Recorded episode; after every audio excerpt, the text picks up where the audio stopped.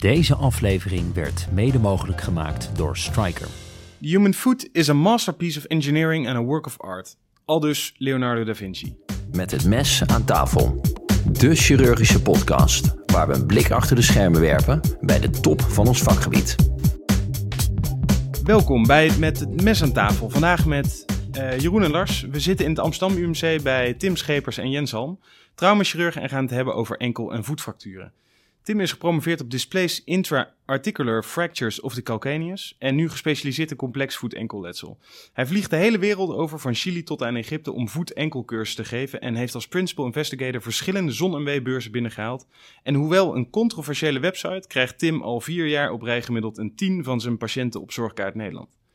Jens, geboren in Bonn, Duitsland, is geneeskunde begonnen in België en afgemaakt in Nederland. Hij is nu differentiatieopleider van de traumachirurgie, plaatsvervangend opleider van regio Amsterdam en medisch coördinator van netwerk acute zorg Noord-Nederland.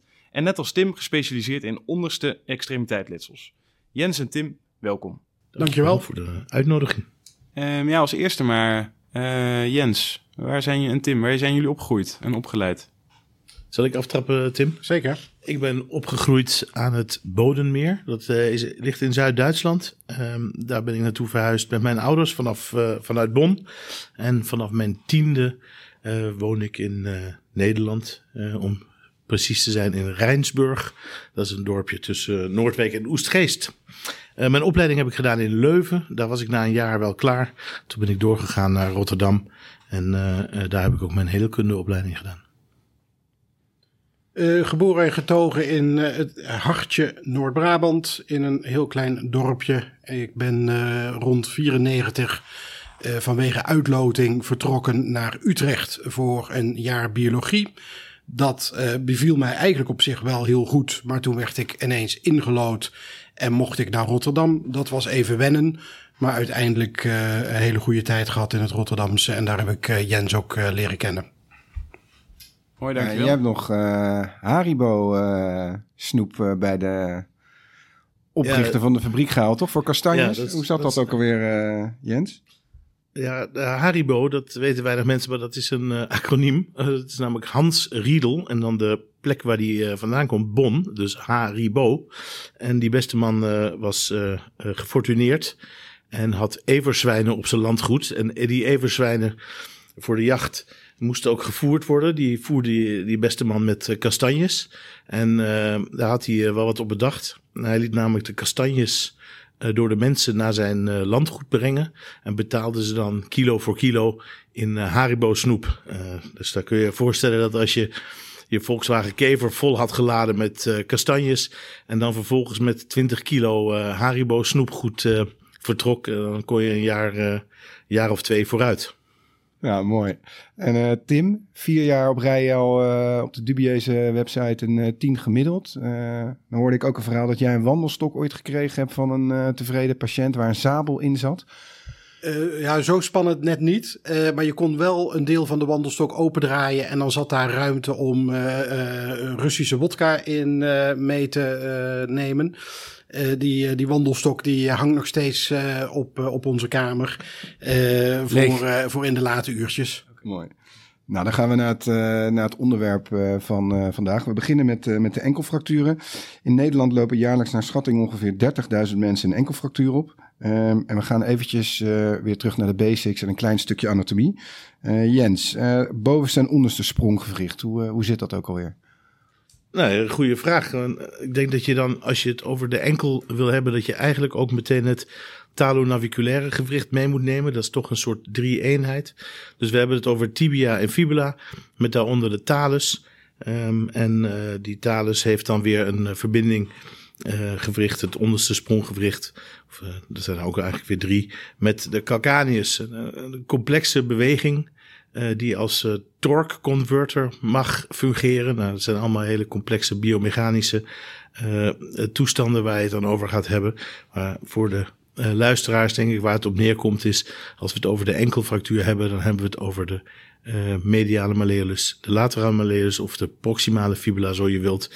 En het pilon in een of andere vorm. En als we het dan nog verder specificeren in naast bovenste ondersprongwricht en syndesmose, ATVL, PTVL, CVL, membrana interossa.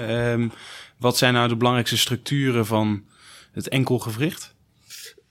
Ik denk dat het onderste sprongewricht dan eigenlijk niet veel participeert aan de enkelfracturen, om het maar even zo te zeggen.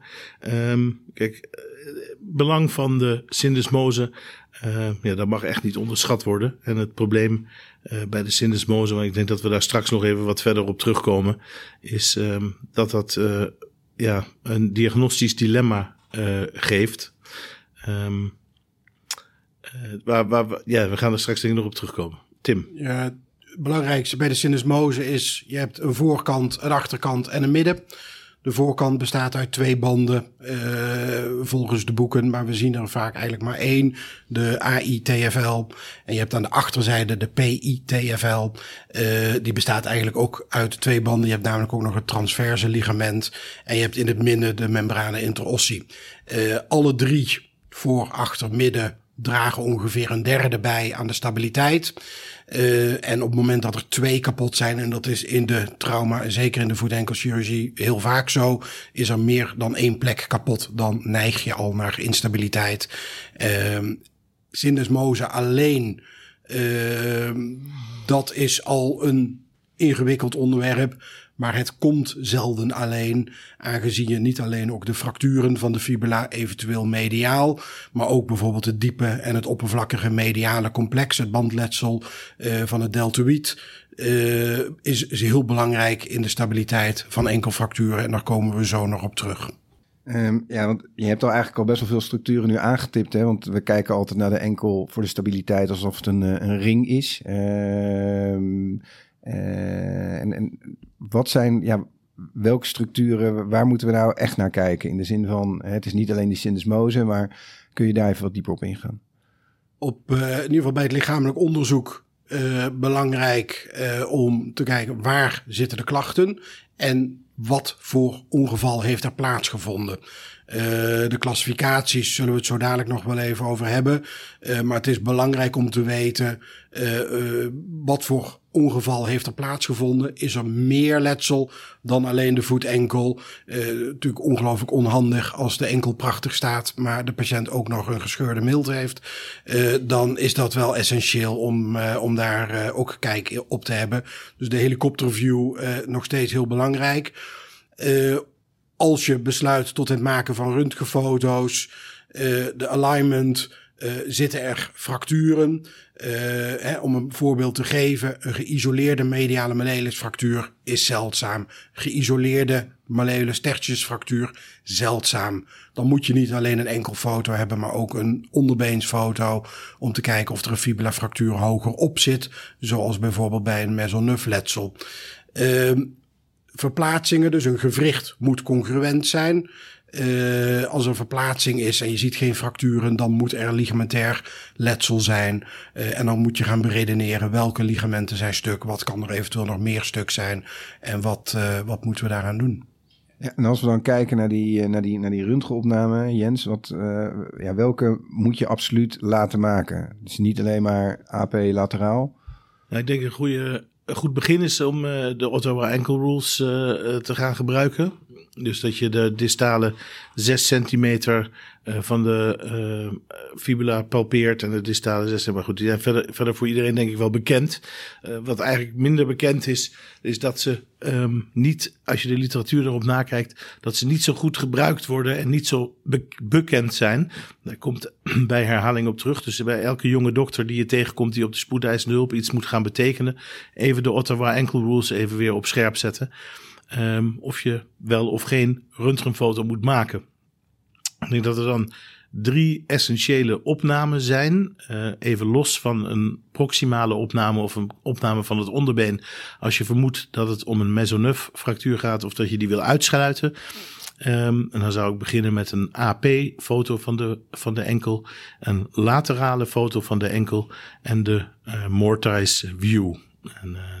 Dat is natuurlijk wel weer een beetje een bijzondere opname waar je heel zuiver door het gewricht kunt kijken bij een bepaalde een mate van endorotatie. Dan opent het gewricht zich voor de röntgenopname schitterend. En dan kun je het goed beoordelen. Oké, en waar kijk je dan met name op die morticiën naar? Want we hebben het een aantal zaken zoals medial clear space. Kunnen jullie daar nog wat meer over zeggen? Ja, dat is een bijzonder goede vraag. Maar ik denk dat je moet beginnen met hoe maak je een mortise view? En dat is al echt een opgave op zich. Ik moet zeggen dat wij in de gelukkige omstandigheid verkeren dat, denk ik, 90% van de mortise views die wij vragen daadwerkelijk geleverd worden, zodat je er ook wat aan hebt. Wat uitgezocht is dat mannen een iets wat andere hoek nodig hebben dan vrouwen. Dus als je röntgenlaboranten betrapt op slechte mortise views, dan moet je ze uitleggen dat mannen doorgaans een hoek van 20 graden endorotatie nodig hebben en vrouwen maar 16 graden. En dan krijg je de beste mogelijke inschatting. En bij de mortise view kijk je dan uiteraard gewoon naar de alignment, naar het bot, naar de cortex en naar de cartilage. En zoals je al opvalt, zijn dat de ABC's van voet-enkelfoto. Alignment, bone, cartilage en cortex. En dan kom je eigenlijk al een heel eind. Oké, en dan ga je dat beoordelen en dan kijk je naar verschillende soorten spaces. Superior clear space, tibiofibular overlap. Medial clear space zoals net al genoemd. Wat moeten we nou allemaal nakijken? Of is dat medial clear space toch de meest bekende eigenlijk die meest gangbaar die iedereen ziet? Er zijn een aantal die je inderdaad noemt die belangrijk zijn. Het lastige is dat in de literatuur een enorme velerlei aan normaalwaardes genoemd worden. Hoeveel mag de medial clear space nou eigenlijk zijn? Waar wij meestal naar kijken is dat de medial clear space gelijk moet zijn aan de superior clear space. De superior clear space op een röntgenfoto zit vaak zo rond de 3-4 mm. Hij mag mediaal maar maximaal 2 mm afwijken van die superior clear space. Daar komt eigenlijk die 6 mm vandaan. Maar als je een 6 mm medial clear space hebt en je gaat dan MRI's maken bij iedereen, dan zie je dat nog steeds in de helft van de gevallen het deltoïd eigenlijk grotendeels intact is. En dat is dan vooral het diepe deltoïd wat intact is. Het oppervlakkige scheurt vaak als eerste of breekt als een avulsiefractuur af. En het diepe deltoïd wat aan de achterste colliculus zit van de mediale malleolus, die kan intact zijn. En dan kun je nog steeds een medial clear space van ongeveer 6 mm hebben. Dus hoe hoger je die maat neemt, 7, 8 mm medial clear space, hoe groter de kans is dat het deltoïd daadwerkelijk kapot is. En de reden waarvoor we dat doen is het differentiëren bij een Weber B enkelfractuur. Dat zijn de Lauge-Hansen supinatie-exorotatieletsels. Is het een 2 of is het een 4? Bij een 2 is mediaal intact. Kan vrijwel altijd conservatief behandeld worden. Bij een 4 is mediaal kapot, inclusief het diepe deltoïd kapot. En dan is de kans dat het in gips uiteindelijk alsnog van zijn plek gaat groter. En daarom adviseren we daar vaak om het wel te opereren. Wat nog interessant is, is de tibiofibular overlap. Als we dan toch naar de foto's kijken, en dan komt ook een beetje naar voren waarom we wel fijn vinden om ook een AP te hebben. Want dat is natuurlijk wel eens een vraag. Waarom zou je überhaupt ooit een AP-foto maken als je toch een mortise maakt? Die tibiofibular overlap, die moet op de mortise 1 mm zijn. Op de AP mag die 10 mm. En dan kun je eigenlijk heel goed ook beoordelen of het gewricht congruent is. Oké. Black and All in 2013, die liet zien dat een CT in 40% van de syndesmoseletsels voor een veranderd beleid zorgde. En dan met name mediaal en posterieur. Toch altijd gewoon een CT dan bij een enkelfractuur? Ondanks dat het niet in de richtlijn staat. Ik weet dat jij daar een enorme fan van bent, Tim. Ja, de richtlijn rept wel over de CT-scan, maar dan meer in het kader van de malleolus tertius. Ten aanzien van de syndesmose ben ik eigenlijk meer een voorstander van testen tijdens de operatie. Een CT-scan kan wel wat suggestieve aanwijzingen geven, suggesties ten aanzien van avulsies, een kleine tertius of aan de voorzijde een chaput, dan wel een waakstafavulsie, die kan wijzen op een syndesmoseletsel. Maar je moet per operatief gewoon eigenlijk altijd testen. De studie van Sman die je noemt, dat ging vooral om de high ankle sprains. Dat zijn meer de American football players die een geïsoleerd syndesmoseletsel hebben zonder fibulafractuur. Ik denk dat je in die gevallen misschien eerder naar een MRI moet gaan als daar twijfel over is. Of het een graad 1, 2 of 3 is en of daar een operatief ingrijpen gewenst is. Maar voor ons op de spoedeisende hulp vinden wij dat een bimalleolaire enkelfractuur een CT-scan moet krijgen. Een enkelfractuur waarbij je sterk het vermoeden hebt of eigenlijk al het bewijs dat er een tertius is. Daar moet je een CT-scan maken. En bij de lage fibulafracturen waarbij je impactie aan de mediale zijde hebt, de supinatie-adductie letsels, ook daar moet je een CT-scan maken voor de preoperatieve planning. Mooi. En als we dan doorgaan naar de klassificatie, nou ja, Weber A, B, C, denk ik dat we niet uitgebreid hoeven te behandelen. Daar gaan we ervan uit dat de luisteraars wel inmiddels weten. Maar je hebt net al een paar voorbeelden genoemd van de Lauge-Hansen klassificatie. Kun je daar nog een korte samenvatting van geven, eventueel? Ja, Niels Lauge-Hansen was een radioloog. Die heeft 5 artikelen geschreven, ergens rond 1940, waarbij die 4 enkelfracturen en 1 axiaal letsel, pilonfracturen, beschreef. Bij de enkelfracturen heb je de supinatie-exorotatie, de pronatie-exorotatie, de supinatie-adductie en de pronatie-adductie. En vooral eigenlijk is 70% is supinatie, externe rotatie. En bijna het merendeel wat dan overblijft is pronatie-exorotatie. Handig om na te denken wat er potentieel allemaal kapot is. En ook voor het reponeren van een luxatiefractuur kun je de stappen van Lauge-Hansen weer terug achterstevoren doen om een enkel weer te reponeren. Dus het helpt je met nadenken. Maar er zijn ook best wel wat aanwijzingen dat bijvoorbeeld het nog niemand gelukt is om zijn onderzoeken op kadavers te reproduceren.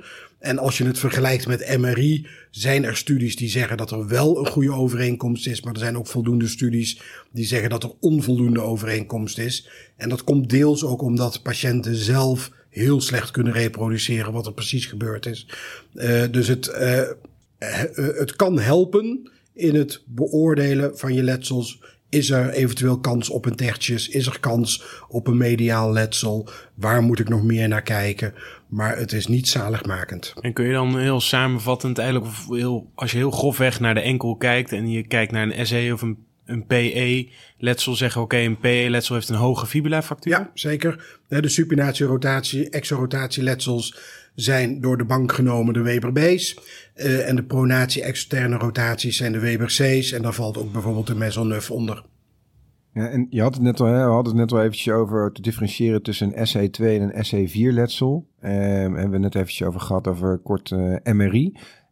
Maar ja, wat is jullie favoriete manier? Ik ben gewoon gewend om een belaste foto te maken. Ja, ik denk dat heel goed om dat even aan te geven. Ik denk dat de belaste opname echt iets is wat wij ook doen. En je kan ook een gravity stress foto laten maken. Dat vinden mensen wel wat spannend. Met name als je gewoon dat even onaangekondigd bij de radiologie dropt dat er een gravity stress view gemaakt moet worden, dan kan je wel eens op onbegrip stuiten. Dus als je dat in je ziekenhuis wil introduceren, dan is het wel verstandig om even van tevoren een afspraak te maken. En het alternatief is, als je daar tijd voor kan vinden op je spreekuur, is om gewoon een keer mee te lopen met de patiënt of wat extra tijd in te plannen. Dan leg je het aan één laborant uit en vaak gaat het dan als een lopend vuurtje, want het is natuurlijk gewoon wel weer ook voor de radiodiagnostisch laboranten een uitdaging om een keer een nieuw studietje te doen. Voor ons heel waardevol om te doen. En wat is dan de timing, voordat we straks over de timing van opereren komen, maar wat is dan de timing? Is dat direct als mensen op de spoedeisende hulp komen om dan ook een belaste opname te maken, zodat je zeker bent, of gewoon na een weekje terugkomen en het dan te doen? De externe rotaties of de gravity stress test, die kan vrijwel meteen op de spoedeisende hulp. Dat vergt ook een kleine investering vanuit de spoedeisende hulp, maar kan wel waardevol zijn, omdat je dan direct de patiënt kunt plannen voor conservatief dan wel operatief. De belaste röntgenfoto doen wij meestal bij het eerste poliebezoek na 1 week. Dat zijn uiteraard de letsels waar nog twijfel over is. De letsels waar geen twijfel over is, dus de mensen die binnenkomen met een enkel die of uit de kom is geweest, dan wel meer dan 6, 7 mm wijd aan de mediale zijde, dan wel een mediale melelisfractuur. Nou, die hoef je uiteraard geen belaste of een gravity stress test foto aan te doen. Die zijn al meteen kandidaat voor opereren, mits hun conditie dat toelaat. Nou, genoeg over de uitgebreide klassificatie, denk ik. En voordat we inderdaad naar de operatieve behandeling gaan, misschien toch nog even kort naar de conservatieve behandeling. Want wat zeggen we nou bij al deze enkelfracturen? 6 weken gips onbelast? Of is er toch nog ruimte voor ergens een belasting nadien? En ik zie je al stiekem een beetje lachen. Ja. Beide? Ik ga denk ik zo antwoord geven over wat we tegen ze gaan zeggen. Maar wat nog heel belangrijk is, denk ik, de SCH, wat we echt niet mogen vergeten, is dat er een aantal entiteiten op de SCH zijn qua enkelfracturen. Wat echt vervelend is als je het mist. En als je daar overheen kijkt of dat niet op inschat zoals het ingeschat hoort te worden. Dat zou zonde zijn. En dan heb ik het eigenlijk over open letsels. Ik denk dat je gewoon, gewoon een open mediale malleolus.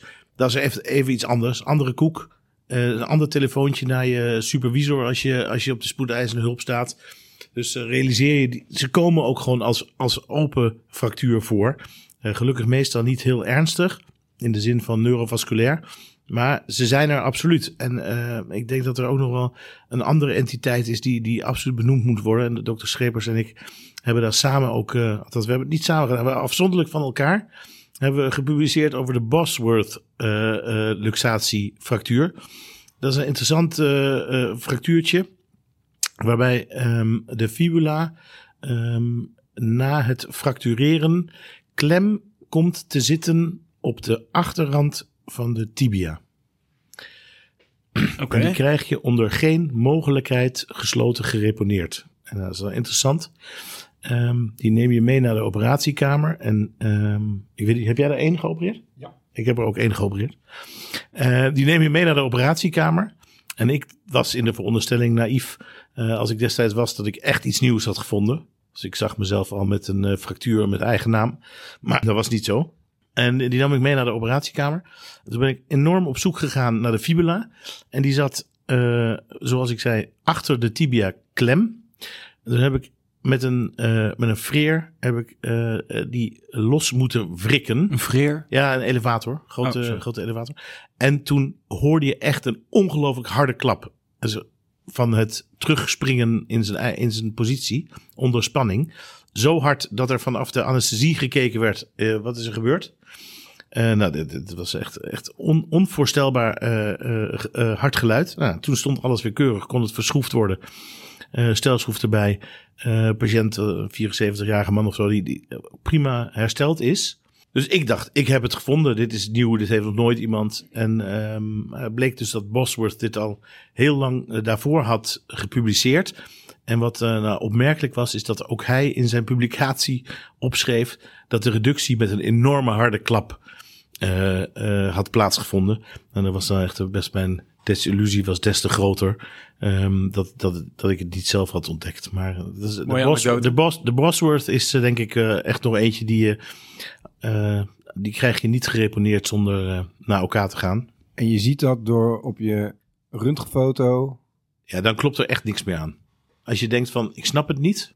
Een van de telltale signs is dat je heel erg in de mediale hoek kijkt op de röntgenfoto, omdat patiënten de voet niet mooi in AP/mortuis kunnen leggen. Dus op het moment dat je die voet wil rechtleggen, dan ligt die eigenlijk heel erg gedraaid. En dan kijk je aan de binnenkant van de mediale hoek. En dan hebben de tibia en de fibula een behoorlijke overlap. En het lukt je dus inderdaad niet om dat gesloten te reponeren. En als we dan nog even teruggaan naar de conservatieve behandeling? Ja, ook leuk. Ook een hele goede behandeling. Conservatief, supinatie, exorotatie type 2's. De Weber B's zonder bandletsel mediaal kunnen uitstekend conservatief. Dat wisten we echt ook al heel wat jaren geleden. 1980 hele series over beschreven.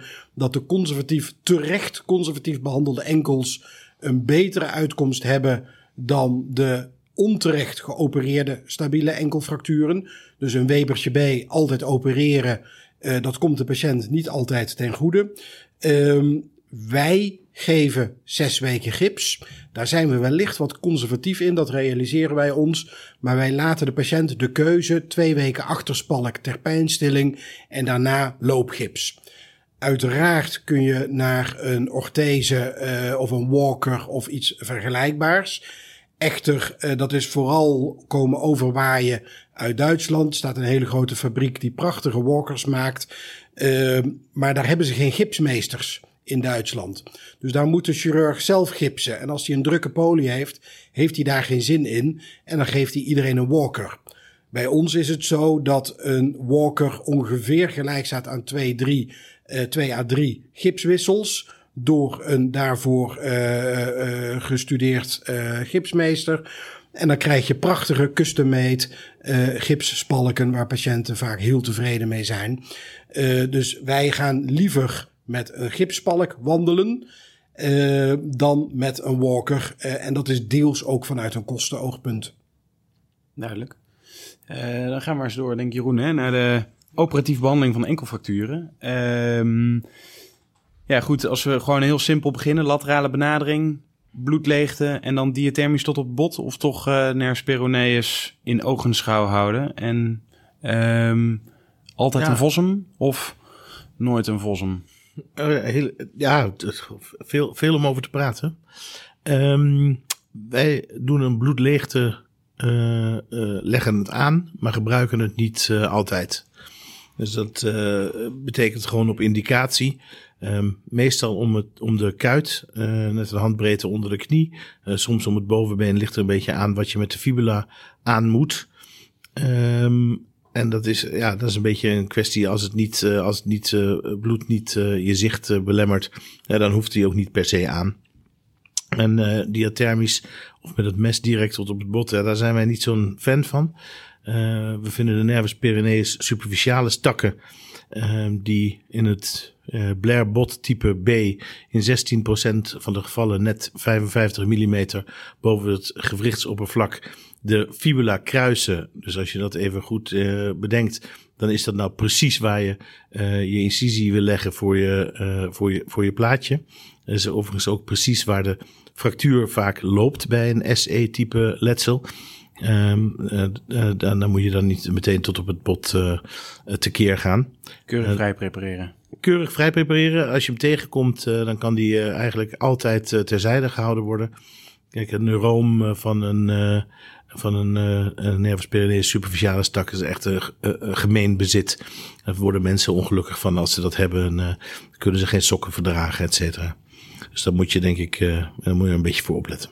En hoe zit het dan met die nervus op het moment dat je het plaatje verwijdert? Is dat ook alweer vrij prepareren? Heel belangrijk om bij je operatieverslag op te schrijven ter hoogte van welke schroeven de zenuw zich bevindt. Onderstrepen, uitroeptekens, dergelijke. Dat in het geval van een verwijderosseus materiaal, dat is in ongeveer 30% van de enkels, wordt het materiaal verwijderd. Wij zijn minder fan van de standaard drittelroorplaten. Wij gebruiken vaker klein of mini-fragment, 2.4, 2.7 voor de fixatie van de fibula. Dat leidt ook tot minder noodzaak tot verwijderen van osseus materiaal. En je hebt net wat meer schroefopties. Je kunt eventueel een tweede plaatje erbij leggen bij hele communicatieve fracturen. Is wat meer ruimte voor op de fibula als je een kleiner plaatje gebruikt. Want je zei het al, je gebruikt geen drittelhoor, maar een klein fragmentplaat. Lateraal of dorsaal en dan 2 schroeven aan beide zijden van de trekschroef of 3? Wij leggen hem vrijwel altijd lateraal, dat ook de syndesmoseschroef indien nodig door de plaat kan. Een klein T-plaatje of wat wij een klaverbladplaatje noemen. Dan kun je 3 hoekstabiele schroefjes distaal doen. Die zijn dan veel minder bulky en geven minder klachten. Precies op de plek waar er weinig wekendelen op de laterale malleolus zitten. Proximaal 2 schroeven. Desgewenst kun je uiteraard een trekschroef plaatsen bij een schuine fractuur. Vooral ook heel goed kijken naar eventuele chaput- en waakstaffragmenten. Dat je die ook zeker terugplaatst en fixeert. Want dan heb je misschien helemaal niet eens een stelschroef nodig. Ja, je hebt het dan, hè, we hebben het nu over het plaatje gehad. Wanneer gebruik je intramedulaire pen, de zogenaamde fibula rod? We hebben hem niet op de plank. We vinden het wel een interessant device. Dat heeft ook te maken met het feit dat we afnemer zijn van de calcaneusplaten van de firma die de fibula rod maakt. Maar misschien is het eigenlijk nog wel veel fraaier dan de fibula rod is de fibula nail. Dus het 2.0 device, zal ik maar zeggen. Waarbij ook de grendelschroef, althans de stelschroef, zal ik maar zeggen, in de pen grendelt. Nou, dat is allemaal hartstikke chic en ontzettend mooi en duur. Voornamelijk dat laatste. Ook weinig literatuur over dat het echt beter is. Je kan je een paar patiënten voorstellen waar het wel een effectief device is. Patiënten met hele slechte WKD'en of waarbij een percutane toegang of een heel minimaal invasieve toegang echt beter is. Geriatrische patiënten. Ja, zeker. En daar hebben we dan wel wat op bedacht. En dat is, klinkt een beetje alsof het uit nood geboren is. Maar het is eigenlijk al best een oude techniek. Dan plaatsen we via een incisie helemaal in lijn met de fibula distaal. Plaatsen we een intramedulaire schroef. Dus we openen vanaf het puntje van de fibula distaal openen we de cortex met de 2.5 of de 3.5 boor, afhankelijk van welke schroef we kiezen. En dan plaatsen we bij hele kleine fibula's een 3.5 intramedulaire corticalis schroef van 100 mm lengte. En als het een wat grotere fibula is, kun je 4.5 schroef kiezen. En uiteraard, een corticale schroef en geen spongiose? Nee, een corticale schroef intramedulair. Over de hele lengte van de fibula van onder naar boven. Uiteraard na reponeren. Dus je kan percutaan met een klein sneetje zoek je de fibula op. En dan zet je er een webertje overheen dat die keurig gereponeerd staat. En dan kun je die schroef plaatsen. En dan kun je via een tweede kleine laterale incisie kun je ook een stelschroef plaatsen. En dan hebben we echt een vreselijk slechte botkwaliteit, misschien wel 2 stelschroeven. En dan heb je een heel aardig construct waarbij je super weinig WGD-schade hebt toegebracht. En het lekker in kan gipsen om tot rust te komen. En dat geneest eigenlijk op die manier best fraai.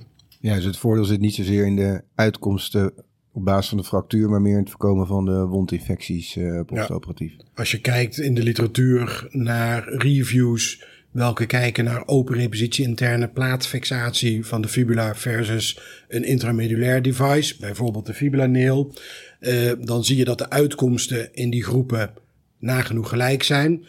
Edinburgh is natuurlijk een bekend voorbeeld waar heel veel fibulapennen geplaatst worden, waar ze een grote RCT hebben gedaan. Geen verschil in outcome, maar wel een significant verschil en derhalve in ieder geval in de UK. Ook kosteneffectief, omdat het 16 versus 0% wondinfecties was. En dat maakt de kosten van de pen dan kosteneffectief. Ik denk dat met een intramedulaire schroef, die zoals collega Halm al zegt, al lang bestaat, ergens in 1958 al beschreven, dat gaat ook bijna altijd heel goed. En desnoods een beperkte incisie om te reponeren. Maar met de schroef intramedulair heb je een stabielere constructie dan met een plaatosteosynthese. Oké, en dan genoeg over lateraal, denk ik. Want we hebben ook nog een andere zijde, mediaal. Het zijn maar open deuren. Ja. Open of percutaan? Altijd open.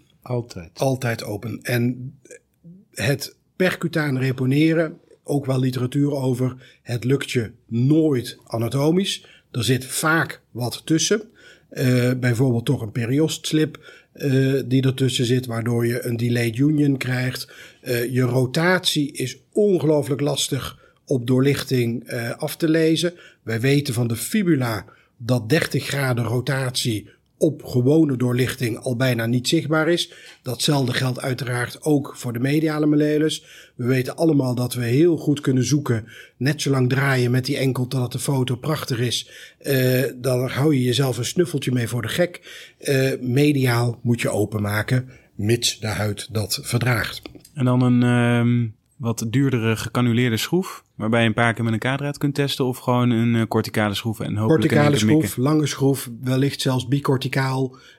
Dat is veel steviger dan een korte schroef. Er is een studie die binnenkort ook in de JAMA gepubliceerd gaat worden uit Edinburgh, waarbij ze de mediale malleolus niet fixeren.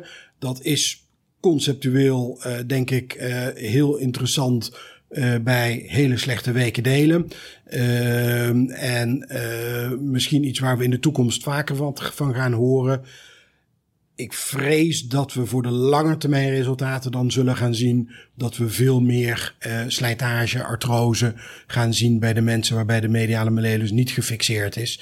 Dus ons advies, mits de huid er tegen kan, mediaal open, reponeren, corticale schroeven, volledige winding en lange schroeven. Het heeft nog een additioneel voordeel. Als je het mediaal openmaakt, dan ga je zoals altijd je fractuur opzoeken, saneren. En bij het saneren kijk je gewoon recht op de talus. En als daar schade is, dan ga je die natuurlijk niet oplossen, want zover zijn we niet. Maar je kan het wel mooi documenteren. En dat gaat de patiënt ook niet per se verder brengen. Maar als jij op het spreekuur achteraf met de patiënt geconfronteerd bent die klachten blijft houden en je hebt keurig opgeschreven of eventueel zelfs gefotografeerd dat er gewoon flinke talus kraakbeenschade is, ja, dat is voor de patiënt wel fijn om te weten. En niet dat we daar dan heel veel mee verder komen, maar in het kader van voorlichting is wel goed, denk ik. En niet alleen dat, ook de losse fragmentjes die je vaak bij een tertjesfractuur, de Haraguchi type 2 zie je het vaak bij. Maar ook bij de mediale malleolusfracturen zie je vaak veel corpora libera in het gewricht. Die kun je via een mediale wond heel goed spoelen. En dat is ook echt noodzakelijk, want we weten uit literatuur dat losse fragmentjes in het gewricht de uitkomst negatief beïnvloeden. Dus open reponeren, gewricht spoelen en dan fixatie. En dan gaan we door natuurlijk naar de achterkant. Want jij het al, tertius, daar dezelfde gewetensvraag. Open of percutaan en met name ook vanaf wanneer? Want mooi Nederlands onderzoek, vanaf 25%, toch? Ja. Als het anatomisch staat, kun je het percutaan doen, denk ik. En dan kun je het percutaan doen van A naar P, van voor naar achter. Moet je een beetje goed naar je CT-scan hebben gekeken wat een beetje de richting is en waar je moet uitkomen. Kun je van tevoren al bepalen wat de lengte van je schroef is. Als je dan een gecanuleerde schroef kiest, dan kun je een kaderraadje boren. Kun je een beetje doorlichten tot je die goed ziet. Kun je kijken of de meting overeenkomt met wat je van tevoren hebt bedacht. Weet je dat je globaal goed zit. En dan kun je daar mooi een schroefje over om te stabiliseren. Wat ook heel mooi werkt, is een beetje de andere approach. Dat is namelijk het percutaan via de posteriore zijde. Dan maak je gewoon onder doorlichting een klein sneetje aan de achterzijde van de fibula. Probeer je even te sparen wat daar aan peroneespezen en zenuwen loopt. Prepareer jezelf naar de malleolus tertius. En dan kun je met een boorgeleidertje de K-draad voor een gecanuleerde schroef op het fragment aan de achterzijde zetten. Die zou je dan zelfs met datzelfde boorgeleidertje nog een klein beetje kunnen reponeren of aanduwen. En dan plaats je je K-draad. Dan kun je schitterend, als je dat over de rand van een kussen doet, kun je van de buitenzijde omhoog boren. Onder doorlichting kun je zien wat je doet. Ja, en als je dan een goed kadertje geplaatst hebt, kun je daar mooi een klein schroefje in kwijt. Ja, en met omhoog boren, dat betekent dus dat je tertiusfragment in rugligging doet en niet in buik. Je kan je kleine tertiusfragmenten in rugligging doen. Dan laat je dus, leg je de voet op zo'n schanskussen. Dat die net op de rand ligt. Dan kun je met je hand kun je aan de boor, langs het beenblad van de tafel, langs het schanskussen kun je naar anterieur boren. Waar dat ook wel een mooi trucje voor is. Is als je een distale uitloper hebt van een spiraalfractuur van de tibia. Dus als je wel eens tegenkomt hele lange spiralen van de van de crurisfractuur, waarbij ongeveer 40% een uitloper heeft in het bovenste spronggewricht. Dan maak je dan een mooie CT-scan voor en dan zie je dat het allemaal schitterend en anatomisch staat. Maar je bent toch een beetje bezorgd als je met je riemers aan komt zetten.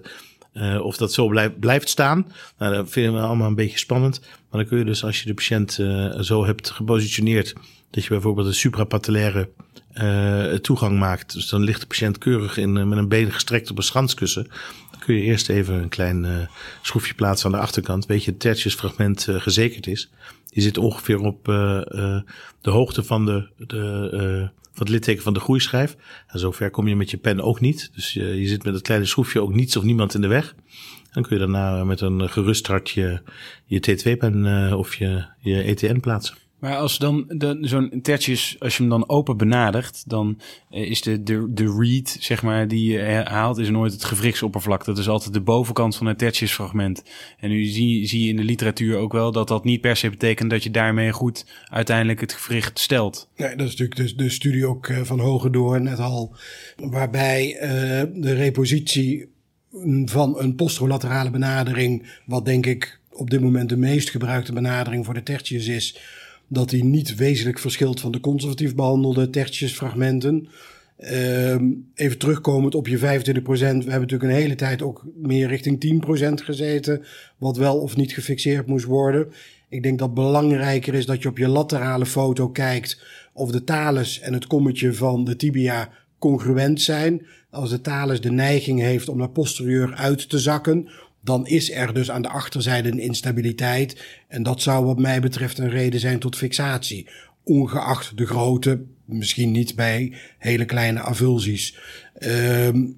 Posterolateral is denk ik een hele goede benadering. Ik denk als je daar bedreven in bent dat uitstekend werkt. Wij zijn de laatste tijd ook wat vaker bij de wat grotere tertiusfracturen, maar ook bij de tertiusfracturen die doorlopen tot aan mediaal, om dat in rugligging via posteromediaal te benaderen. Dan kun je wel wat fraaier in het gewricht kijken, kleine fragmenten stellen of verwijderen waar nodig. En dan kun je nog steeds dezelfde plaatsfixatie doen. Dan is er nog een derde alternatief. En dat is de transfibulaire benadering volgens Weber. Als je een distale fibulafractuur, Weber B, hebt met een significant tertiusfragment, dan kun je de Weber B wat openspreiden met een kleine laminaspreider. Dan kijk je achter op je tertius, kun je nettoyeren. Je kunt het gewricht dan echt heel fraai aflezen.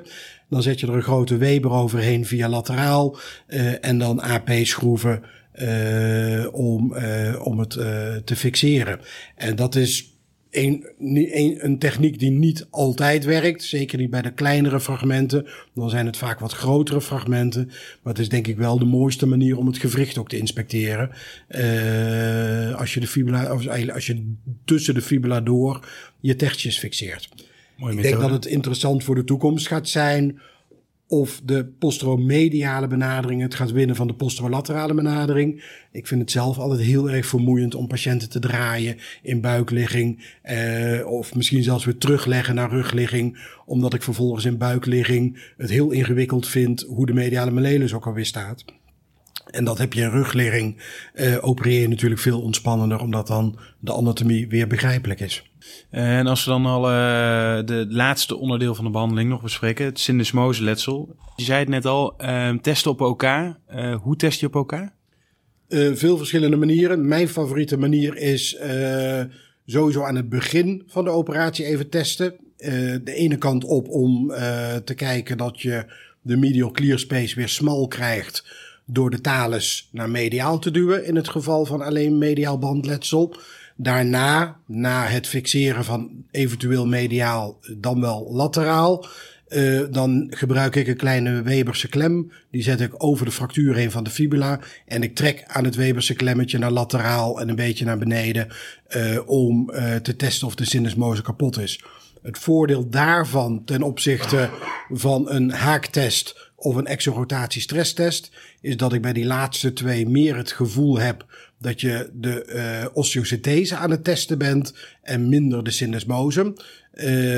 En zeker als je bijvoorbeeld een wat subtielere osteosynthese hebt, bijvoorbeeld een reine verschraubing met alleen maar trekschroeven, dan wil je daar niet te hard aan trekken. Dus als je daar een webertje over de fibula heen zet en daaraan trekt naar lateraal, dan kun je hem testen, de syndesmose, zonder al te veel risico dat je fibula opnieuw uitbreekt. Oké. 1 tricorticale schroef tussen de 2 en 4 centimeter las ik in de richtlijn.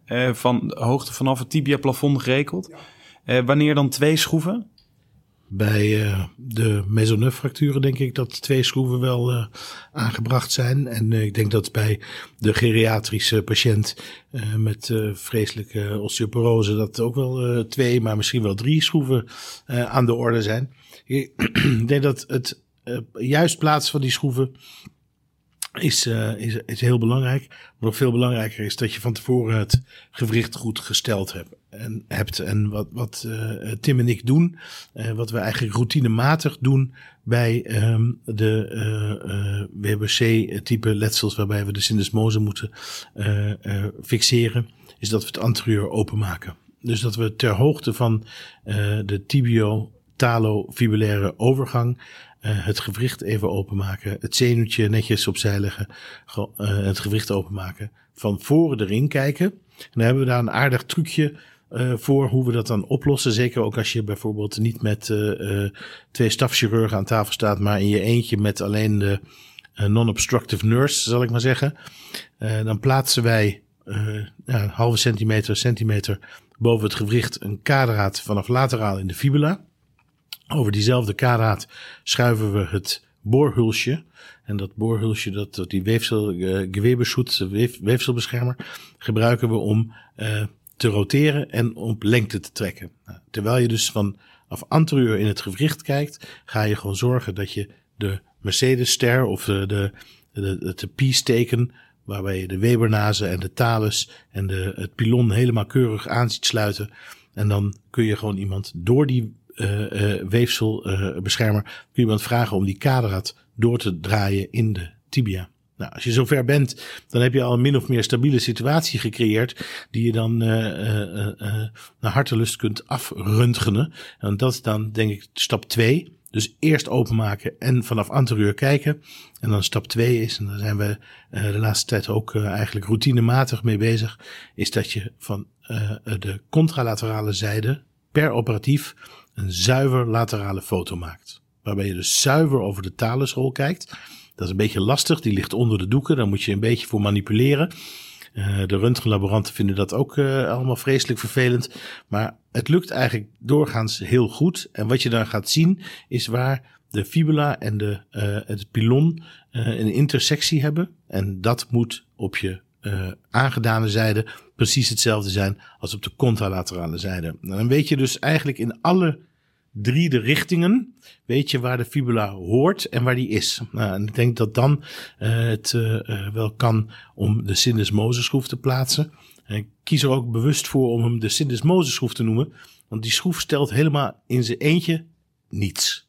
Dus jij stelt de enkel en de syndesmoseschroef die vervangt tijdelijk de syndesmose. Dat vind ik echt wel echt conceptueel iets belangrijks, dat we daar niet in trappen. Dus gewoon even een hele grote klem eroverheen en misschien onder de juiste hoek vanaf de fibula naar de tibia boren om dan vervolgens een 50 schroef erin te plaatsen en te zeggen we zijn klaar.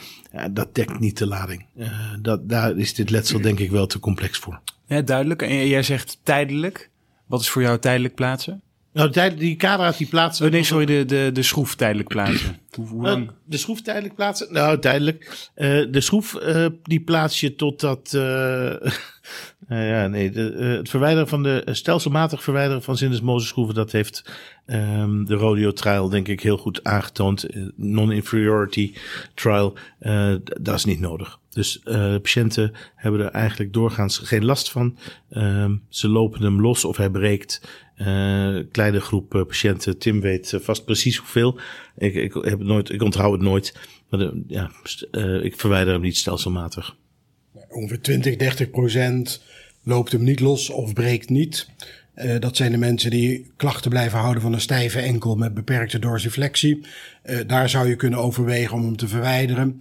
En er is nog een andere groep, mocht je twijfel hebben over je repositie, je maakt een CT-scan of je maakt peroperatief een doorlichting, een 3D-doorlichting. En je hebt een kleine afwijking van 1-2 mm in je syndesmose, dan zou je kunnen overwegen om de stelschroef na 3 maanden te verwijderen. Zeker niet eerder. En dan reponeert hij spontaan die laatste millimeter, gaat hij toch weer op zijn oude plekje zitten. Dus dat zou nog een reden kunnen zijn om de schroef te verwijderen. Maar er is geen voordeel en we hebben zojuist de 4-jaar follow-up gepubliceerd van de Rodeo Trial, waarbij er geen verschil is tussen routinematig verwijderen en verwijderen on demand. Het grootste verschil zat hem in significant meer wondcomplicaties in het routinematig verwijderen. Zo komen we eigenlijk weer een beetje terug bij de Wifi Trial. Bij het verwijderen van het osteosynthese materiaal antibiotica waarschijnlijk niet zinvol op basis van de Wifi 1-studie. De resultaten van de Wifi 2-studie die gaan nog volgen. De Wifi 1-studie, welke in de JAMA gepubliceerd is, die liet zien dat bij het verwijderen van osteosynthese materiaal 13-14% wondinfecties. Dus dat is echt wel iets wat je moet bespreken met je patiënt op voorhand. En daarnaast hebben we gekeken naar de kwaliteit van leven en de patiënttevredenheid na het verwijderen van het osteosynthese materiaal. En dan zie je maar een marginale stijging na het verwijderen. Dus de vraag of het kosteneffectief dan wel effectief is voor het verbeteren van de uitkomsten. De kans is groot dat de klachten een andere oorzaak hebben. Bijvoorbeeld het intraarticulaire letsel, de verlittekeningen rondom het gewricht. Noem maar op wat er allemaal nog meer mis kan zijn na een ongeluk. Maar het verwijderen van het plaatje is zeker niet altijd de oplossing voor het verbeteren van de klachten van de patiënt. Ja, en Jens, nog heel eventjes terug, hè, want we hadden net in de richtlijn staat die hoogte van die stelschroef op 2 tot 4 centimeter van het tibiaplafond. Maar net hebben we het gehad over jullie truc, jullie oplossing bij oudere mensen, hè, met veel osteoporose, of een hoog gehalte osteoporoos bot, waarbij je die lange corticale schroef eigenlijk percutaan in de fibula aan de onderkant, en dat ding is dan 100 mm, zei je net. Hoe doe je dan je stelschroef als je die nodig hebt? In het distale breedste stukje van de fibula is ruimte genoeg voor nog 2 stelschroeven. En een stelschroef, ik moet hem natuurlijk de syndesmoseschroef noemen, volgens dokter Halm. Mijn excuses. De syndesmoseschroef mag prima door het tibiofibulaire gewricht heen. Daar is ook echt wel literatuur over dat er geen verschil is of je hem vlak daarboven of er doorheen plaatst. En dan heb je dus op 2 centimeter, dat is biomechanisch de meest stabiele locatie voor je syndesmoseschroef. Op 3 centimeter zit de voedende arterie van je syndesmose, een van de takken van de peronea. Dus daar wil je liever niet doorheen boren. Dus dan is je tweede optie, of voor een tweede schroef, plaats je hem op 4 centimeter. Plaats je je syndesmoseschroef te hoog, boven die 4 centimeter, dan heb je potentieel het risico dat je de fibula naar de tibia toetrekt. En dat je distaal het gewricht weer opent. En dat je vork, je enkelvork, niet symmetrisch is. En daardoor slechtere outcome. En dan als laatste vraag over de syndesmose. Als we het hebben over de schroef. Heel statisch implantaat. Een dynamisch implantaat. Tightrope, jugger lock, zip-tight. Ja, daar kunnen we een complete podcast aan wijden, vrees ik. Ik zal proberen het kort te houden. In de gerandomiseerde onderzoeken die er zijn, laten de meeste zien dat als je een tricorticale schroef, zoals wij hem ook propageren, een tricorticale 3,5 schroef plaatst tussen de 2 en de 4 centimeter, na een anatomische repositie van je syndesmose, dan is de outcome identiek tussen een schroef en een tightrope. Er wordt gezegd dat de tightrope potentieel iets vergevingsgezinder is voor die paar millimeter, dat het je niet lukt om hem anatomisch te krijgen, dat hij daarna alsnog op zijn plek zakt. En het andere reden voor de tightrope was altijd, je hoeft hem niet te verwijderen. Nou, de tightrope moet je nog steeds in 20% van de gevallen verwijderen. En op het moment dat je de syndesmoseschroef alleen on demand verwijdert, is dat ook ongeveer 20%. Dus dat argument is denk ik een beetje vervallen. Dus voor bijna alle patiënten is een syndesmoseschroef juist geplaatst na anatomische repositie, evengoed als een flexibel implantaat, een heel stuk goedkoper. Je kunt overwegen bij hele sportieve mensen, zoals dokter Halm en mijzelf, om dan een tuitroop te plaatsen. Ik wil een 2,7. Je lacht, maar ik wil een 2,7 schroef. 2,7 werkt ook uitstekend. Ik lacht niet, ik hoesten. Maar bijna altijd is een syndesmoseschroef een uitstekende keuze. Mooi. Ja, en als we het dan allemaal gefixeerd hebben en mooie plaatjes hebben gemaakt, hoe voorkomen we dan die postoperatieve wondinfectie? Hoe sluiten we? Doen we dat in lagen? Gewoon of één laag en dikke donaties erdoorheen? Kijk, er zitten weinig weken delen over de fibula. De infectie voorkomen is natuurlijk gewoon door, zoals onze oude opleider zei, je moet gewoon netjes werken. Ja, daar begint het, denk ik. Dat is het A en O. Wat wij nu doen en waar wij heel gelukkig mee zijn, is kleinere implantaten. We knijpen niet in de huid. Dus we leren onze artsassistenten ook om niet in de huid te knijpen bij het sluiten. Ook in het algemeen bij het manipuleren. Niet in de huid te knijpen met je pincet. Als de spreider erin zit en je hebt hem niet meer nodig, waarom laat je hem dan in vredesnaam zitten? Haal die spreider eruit. Die hoeft niet gedurende de hele ingreep, terwijl jij mediaal nog even wat aan het reviseren bent, hoeft er niet een spreider in de laterale wond te staan op maximale spanning. Dat is echt overbodig. Maak gebruik van een mini-Homan om je zicht wat te verbeteren. Er is echt best wel mogelijkheden. Boor een kleine kaderaad in de tibia om je huid weg te houden als het echt moest om bij Tilo te komen. Er zijn echt heel veel mogelijkheden. We sluiten met een monofilamenten nylondraad. Dus de Etilon is denk ik de meest bekende daarvan. 2.0 of 3.0, een beetje afhankelijk. En we gebruiken geen subcutane hechtingen. Dat vinden wij vreemd lichaam introduceren.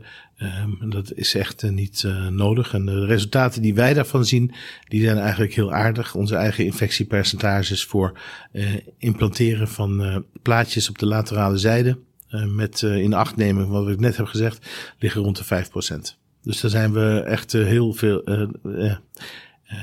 Er is niet voor ons niet meer heel veel te verbeteren op dit vlak. Maar dan moet je wel een paar kleine wijzigingen en een paar kleine dingetjes in de gaten houden. Ja, mooie tips allemaal.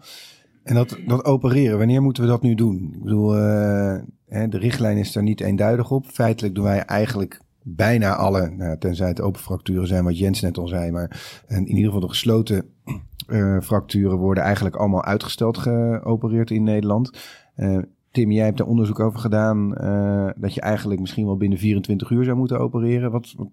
Wat moeten we nou gaan doen? We hebben een serie in Delft uitgezocht, waarbij de conclusie was dat binnen 24 uur opereren minder wondcomplicaties had. Als je vervolgens, ik meen nog een artikel of 9 in de literatuur meenam in een systematic review, kwam dat er ook uit. Maar ik denk dat de grootste kanttekening die daarbij gezet moet worden, is dat dit eigenlijk allemaal retrospectieve studies zijn. Geen meer dan level 3. Ik denk alleen maar level 4 studies. En dat is ook denk ik de reden dat het de richtlijn niet gehaald heeft. Als je programma het toelaat en de weken delen laten het toe, dan is opereren binnen 24 uur denk ik het beste. Maar het is uiteraard een enorme selectiebias wie wij binnen 24 uur opereren en wie niet. Dus op het moment dat iemand iets te lang al ligt te wachten en de zwelling neemt toe en we stellen het uit, dan doe je dat vanwege de weken delen. Op het moment dat iemand matige weken delen heeft, dan stel je hem al uit. Vaak zijn de mensen met de slechtere weken delen ook degene met ernstigere letsels, omdat ernstigere letsels slechtere weken delen geven. Dus de vraag is wat we aan het vergelijken zijn. Zijn we echt alleen maar wondcomplicaties aan het vergelijken of zijn we de ernst van het letsel aan het vergelijken? Dus het zou een prachtige gerandomiseerde studie zijn. Uiteraard moeten daar, zoals collega Halm al zei, de open fracturen en een aantal exotische zebra's moeten daar uiteraard niet in meegenomen worden. Maar het zou wel een hele mooie multicenter studie zijn. En we moeten natuurlijk vaststellen dat 's nachts opereren voor echt wel bewezen slechter is voor onze patiënten. Dus qua wondinfecties en outcome. Daar moeten we dus zeker niet naartoe. Hè. Dus niet dat je denkt van ja goed, we hadden bedacht dat we deze patiënt snel gingen opereren. Maar het is nu 11 uur, 12 uur. Nou, goed, om 1 uur doe ik het nog. Dat is denk ik sowieso onwenselijk voor dit soort letsels. Dat verdienen ze niet. En dan het uitbehandelen met gips, onbelast. Ja. Dus dezelfde gewetensvraag als bij de conservatief behandelde patiënten. Wij zijn van mening dat een wond rust nodig heeft. Sowieso 2 weken achterspalk, kalkgips voor absorberen van eventuele lekkage nog uit de wond. En de wond krijgt rust en geneest vrij. Of dit ook tot minder wondcomplicaties leidt, is denk ik een prachtig onderzoek waard. Daarna bespreken wij met de patiënt shared decision making. Wil je sneller belasten of wil je sneller oefenen? Belasten zou in een circulair gips kunnen na 2 weken, 3 weken, afhankelijk van de ernst van het letsel. Vroeg oefenen, dat zou betekenen dat we na 2 weken het gips eraf halen en dat mensen eventueel nog een tubie grip of een elastische kous anderszins krijgen en dat ze gaan oefenen. Het merendeel van de mensen in onze ervaring kiest voor sneller belasten. Zeker de wat oudere populatie vindt het moeilijk om onbelast te blijven. Wel oefenen, maar onbelast. Dus met gips na 2-3 weken starten met belasten is denk ik een hele goede keus. Maar jullie geven dus iedereen na een enkelfractuurfixatie 2 weken gips? Er is subtiele aanwijzing in de literatuur dat vroeg oefenen tot meer wondcomplicaties leidt. Okay. Uit de review van Thomas. Wij weten ook dat er nog meer reviews zijn die dat niet laten zien. Maar deze kwam ons het beste uit. Om die reden 2 weken achterspalk sowieso. En daarna kunnen we onderhandelen of je langer gips wil en belasten. Of het gips eraf en oefenen. Duidelijk, dank je. Quick 4. Dan gaan we door naar de Quick 4. Jens, wat is je grootste passie buiten het ziekenhuis? Dat is mijn gezin. Ik heb 2 fantastische dochters en een vrouw die toelaat dat ik op late uurtjes nog podcasts inspreek. Dus dat is het ene.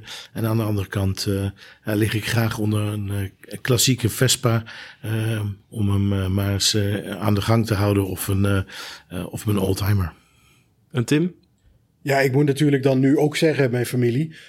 Dat is ook absoluut zo. 2 prachtige kinderen en een hele lieve vrouw. En daarnaast, als het niet te koud is in de schuur, dan test ik graag mijn levensgevaarlijke Makita's en maak ik meubels. Ja, en wat voor meubels maak je? Alles, van televisiemeubeltjes, tafeltjes tot hele kamervullende kasten. En wat zou je doen als je geen chirurg was geworden? Tim? Ja, zoals gezegd, ik ben ooit begonnen vanwege uitloting met een jaartje biologie. Dat was niet alleen heel gezellig in Utrecht en ook een hele gezellige club mensen. Maar de evolutiebiologie, dat trok mij enorm. We hebben her en der al in dit verhaal even aangestipt waarom voetletsels wellicht evolutionair bepaald zijn. Ik vind dat machtig interessant. De hele rit naar het op 2 benen lopen en alles wat daarbij komt kijken. Ik denk dat ik dat had gedaan. Iets met biologie en wellicht dan evolutiebiologie. En een beetje meubels maken. Jens? Jij Jens, bakker? Bakker had gekund. De bakkerij is helaas al verkocht voordat ik daar iets levensvatbaars van kon maken. Want voor de luisteraar, je vader en je opa? Nee, alleen mijn grootvader was luxe brood- en banketbakker. Met een eigen bakkerij aan huis. En daar heb ik dat bakken van geleerd, wat ook ooit Handelsblad heeft gehaald. Dus dat is wel iets wat een beetje zo'n soort passie is om ernaast te doen.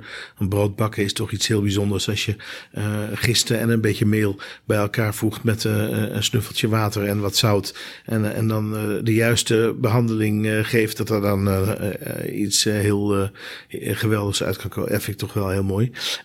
Ik stond ingeschreven voor de studie natuurkunde. Dus niet in navolging van mijn grootvader, maar in navolging van mijn vader, die natuurkundige is. Daar heb ik op het einde net van afgezien. En toen ben ik geneeskunde gaan studeren. En Tim, welke tip zou je zelf je geven als je nu aan het begin van je opleiding zou staan? Het is misschien te makkelijk om te zeggen, ga wat anders doen. Meubel maken. Nee, ik denk ook serieus dat ik niks anders kan. Dus ik denk dat ik uitstekend op mijn plek zit.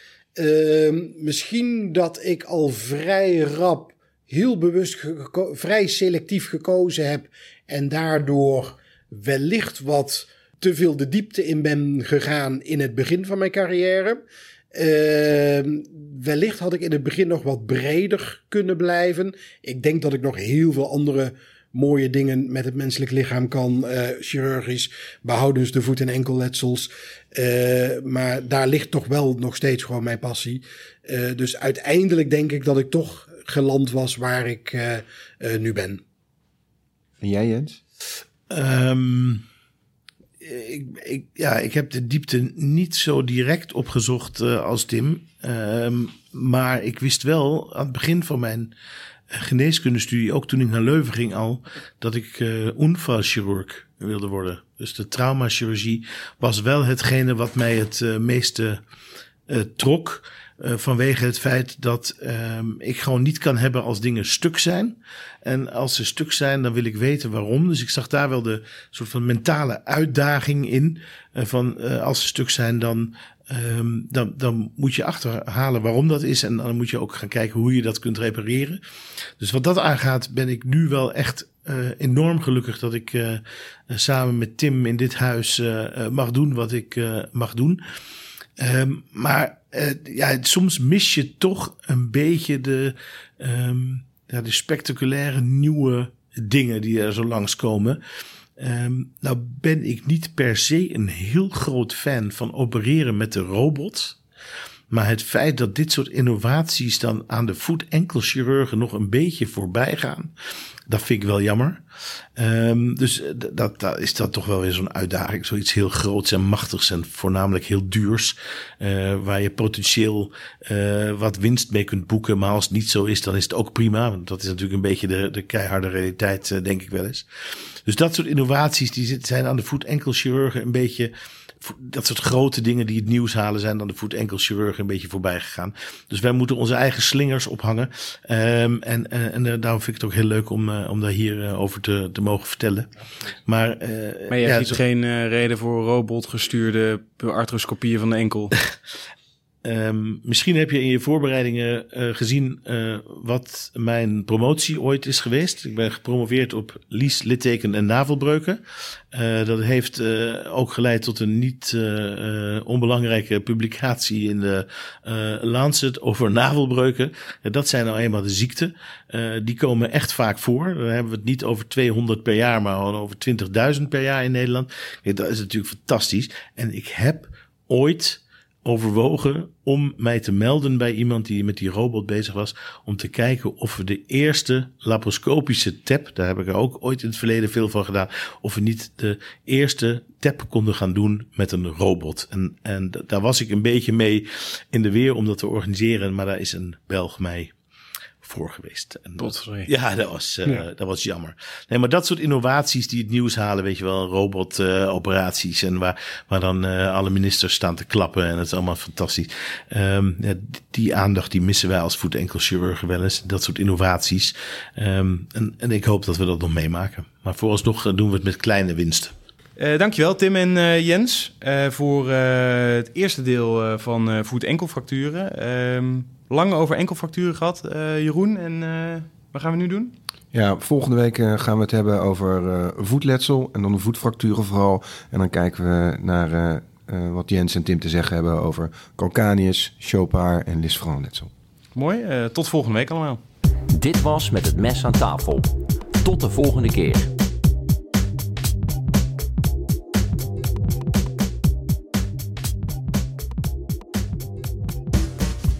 Deze aflevering werd mede mogelijk gemaakt door Stryker. De beweringen en meningen van de sprekers in deze podcast vertegenwoordigen niet noodzakelijkerwijs standpunten van Stryker.